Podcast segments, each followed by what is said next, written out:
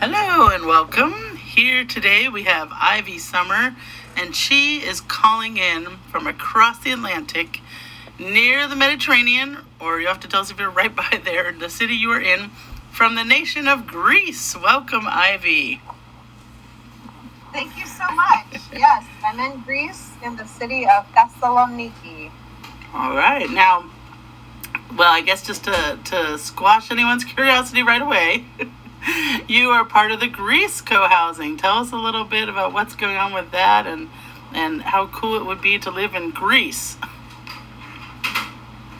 Sure. Well, the name of our group is Greek Village Co-housing. And I've been living here in Greece since February of 2019. And I moved here with my husband, Adonis, who is half Greek. We met and married in San Francisco, lived there for seven years before we made the big leap across the big pond, which is the Atlantic, as you said. And we lived with his father, whose whole family is from the town of Veria. And Veria is 45 minutes west driving from Thessaloniki. It's the land of Alexander the Great. It's where Aristotle taught Alexander the Great as a kid. So the school of Aristotle is there. It's got the tombs of Philip of Macedon. And it's got the oldest standing synagogue in Europe, as well as the first church where St. Paul preached about Christianity for the first time on the continent. It's got more churches per capita than any other city in Europe. So it is a very awesome destination for people who are interested in history and religion and that sort of thing. Um, I found out about Greek Village co-housing in February 2021 when Adonis and I were discussing how we might design a house here in Greece on a little plot of land that his father owns. And the very next day, after making a rough sketch in my journal, of what our house might look like, I discovered Greek Village Co-housing and was like, oh my God, this is amazing. We came from San Francisco where we both lived in co-living in the Bay Area, several of them, uh, different ones, both of us individually, independent of one another and together. So it just brought two of our passions together in a wonderful way and we're excited to, to be a part of the group. Very nice. And now the group will be traveling to Greece this month in September 2021 to look at properties, but they're pretty much going to make a decision soon and, and start down the path. Am I correct? that is correct. It's going to be our second boots on the ground property search. We completed our first one in mid June which spanned about two weeks, and we saw on average one property a day all across the Peloponnese, which is also known as the Peloponnesos in Greek. The whole southern region of Greece is fantastic. Mainland, mainland. Right, right. And I know that one reason that was chosen is the islands, of course, are beautiful, but they're a little more isolated. So if you're on the mainland, you're close to Athens, but you're also, it's not too hard to get to an island. Um, so that exactly. sounds, sounds pretty good, especially if people are coming from the UK or from the United States and it's far. Anyways, at least you're uh, not too far from Athens and jump on a plane and go to Africa or Asia or more of Europe. So it sounds it sounds yeah. amazing, and I know a lot of people are very interested. And who wouldn't want to live in Greece, which already has a culture of villages and community. And have you found that living there in Greece? Absolutely. It feels like you're just wandering around Mr. Rogers' neighborhood, to be honest with you. It's so friendly. Anyone who doesn't know you will always smile, say hello. They are a generous group of people. The Greeks, they will give you the shirt off their back, but it also comes with their opinions. So they're very opinionated, they're very talkative and they're very willing to uh, make new friends, which is always exciting. Never a dull moment. Very nice, very nice. And of course, it's a blue zone, so people end up very healthy and live long lives. A lot of produce. Uh, I hear the food. My friend from Italy lived in Greece for about eight years. She said, "Oh, the food is better than Italy." so, so very good food too. um, Delicious. So tell me a little bit. You already have the experience of co-living, which is a lot of times people confuse co-housing, but co-living is where you usually have your own room and you share like a kitchen. Co-housing, you have your own house and you have a common kitchen which is used for common meals and of course if you want to go cook something but you also have your own kitchen your own house so tell me a little bit about that experience and, and what you liked about it and what makes you want to continue on with something a little different but you know intentional communities Well, it is. There is a lot of variety in co-living. In San Francisco, I was a key member of the intentional communities, which we call the Haight Street Commons. It's a collective of about, I think, 70 now co-living spaces in the Greater Bay Area. And when I started to uh, find my way in San Francisco, I started as I was going to school for my MBA in the dorms. I was managing the dorms after I became a resident assistant. I decided why not become an assistant manager and then eventually a manager of the dorms of a thousand freshmen. Um, and then after I graduated, I moved into a co living space in the Mission District, which the structure of that was basically a three story Victorian home with a semi basement in the style of kind of open air lounge, common event space. And in the three story home, there was uh, two sides of the house. So kind of imagine a three story home and then split down the middle, you have two units per floor. So the whole home had six units total, and our co-living space took up five of those units. We had 52 people living in the house at once, kind of like an inverted tier in terms of capacity. So the bottom floor had three rooms, the second floor had four rooms, and the top floors had five rooms on both and some people had their own room. Some people had a double, which would be a bunk bed. Others had a triple. At one point, when, the community first started, it was called a quad. So we had enough space in those rooms to fit four people, and of course, lots of storage and a desk and what have you. So the variety of rooms that you might choose, you can move between the rooms. Um, select your roommate, and we'd have a lot of intention go into that process of basically, you know, who who you're sharing that space with. I think that's definitely one of the major differences between co-living and co-housing because, like you said, you have your own house, so you don't have to necessarily go through that process of matching who's going to live inside of the house with you. And we had a kitchen, a living room with a fireplace and a dining area on in each of those five units that we occupied. So we had five fireplaces, five kitchens, you know, that were um, four burner stove with an oven and a dishwasher and a microwave and a dining area. Um, all of them had tall ceilings, so you had this modern feel in there, and and it was really fantastic. We had a bike room which we shared, and we made a little workout space in there. We also had a storage space where people would work, like on a woodworking projects, that sort of thing. So in that way, it is designed similar to co-housing, where you do have these designated areas to work out, to do woodwork, to store your bikes, um, but essentially you're living in much closer quarters it sounds like sharing uh, with- an area. Yeah. with a small so you're living in, in close quarters with maybe three or four people is what i hear you're saying and then you Two or share three. okay and then you share the kitchen oh okay so it isn't like one big house and one kitchen because when i when you said 50 people i'm like whoa that's that's a lot for one kitchen so did the whole right right did the whole place make community decisions or get together for events how did they form a community Absolutely. Every every week we would have a family meeting. Mm. And every community has its own theme, especially in San Francisco. We love running with themes.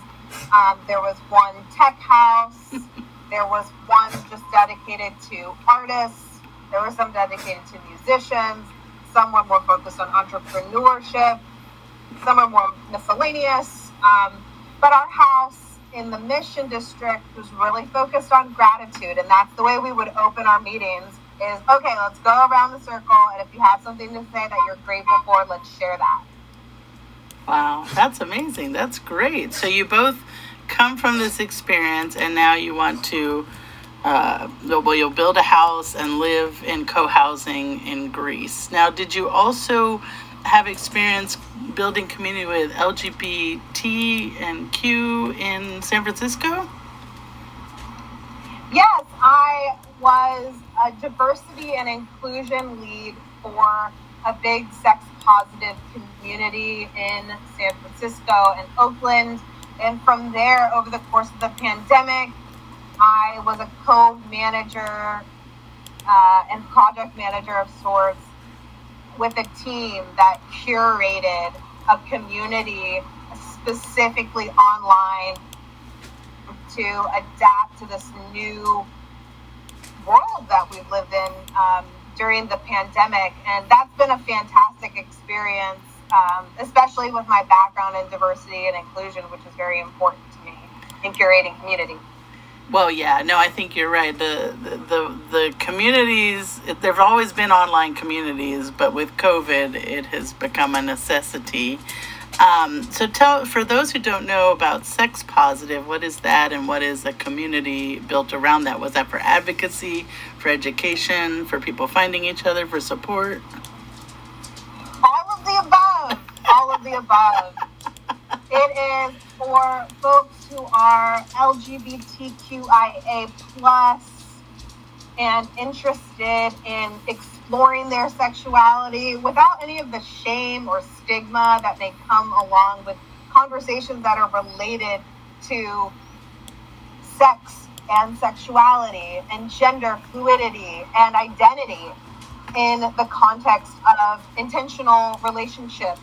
And so the community that I I helped to curate and put a lot of energy and a lot of time into was was really to expand on that and say, you know what, we we want to accommodate just conscious relationship styles. You don't have to be LGBTQIA. We want to be inclusive of anyone who's like, you know, if you're monogamous, that's absolutely fine. And let's celebrate that you're consciously choosing that relationship style and promote discussing this along with people, other sexual orientations, relationship styles, and, and share resources and, and appreciate the unique differences that we bring to the, to the community. Okay, great. I guess because I heard sex positive in the the context of the music video WAP. so it seems like it's a wider movement about like like not being ashamed about whatever your sexuality is or how you express it. So I um, I mean it sounds perfect and what we should have done from the get go. Is it because in the United States we're very Puritan background that that people need to be like, look, we're we're tired of explaining ourselves all the time. Let's just get together and create a community. It's very uh, some parts of discussing identity, that part of identity that has to do with our sexuality, our sexual orientation. Um, a lot of that is it is associated with conversations that are presented as taboo, and the media um, and the way that a lot of us grew up. Um, I think as a millennial, we take a different kind of approach to that. And I think of the people who were born in the 60s and 70s and um, and maybe the 50s and, and grew up to see, witness the summer of love and the free love movement also have a bit of that. But it's not something that we intentionally create space to converse in a lot of different spaces Um, but you'll notice that perhaps in the workplace there's discrimination that happens um, because of relationship orientation, sexual orientation, that sort of thing. And so there's a lot of stigma that comes along with the way that this conversation and our, that part of our identity arises. And so our goal is to to normalize the conversation and to make make people feel more comfortable exploring rather than feeling like they have to be put in a box.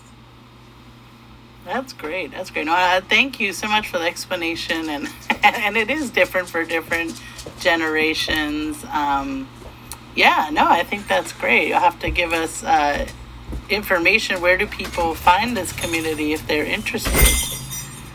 Yeah, so if you're interested, you can learn more at meetafterhours.com. That's M E E T afterhours.com. Great, great. So, knowing what it takes to build a community and nurture community and live together, what do you think? Uh, what are your plans for the co housing and how to nurture that and grow that?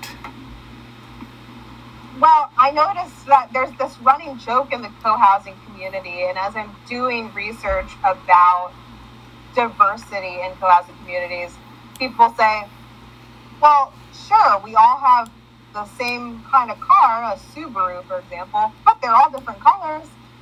Now, this joke hints at, like, yeah, but we're all white. So there's not a lot of racial and ethnic diversity um, in the co housing world. And what I'm doing is this is my biggest, you know, diversity and inclusion project yet. Um, and that is how do we make this accessible to people of different races, of ethnicities, of socioeconomic situations? How do we create an opportunity, especially in Greece, which people call the gateway to the East, as you hinted earlier, um, to, to Turkey, to Asia, and and to Africa, and from these continents, people are they're coming to the islands, right, as refugees. How do we make this more accessible? All backgrounds and be really intentional and sustainable about it. So that's those are some of our focuses: sustainability, accessibility, and finding out, you know, who are those people out there who don't even know that co-housing exists, but would be a great fit.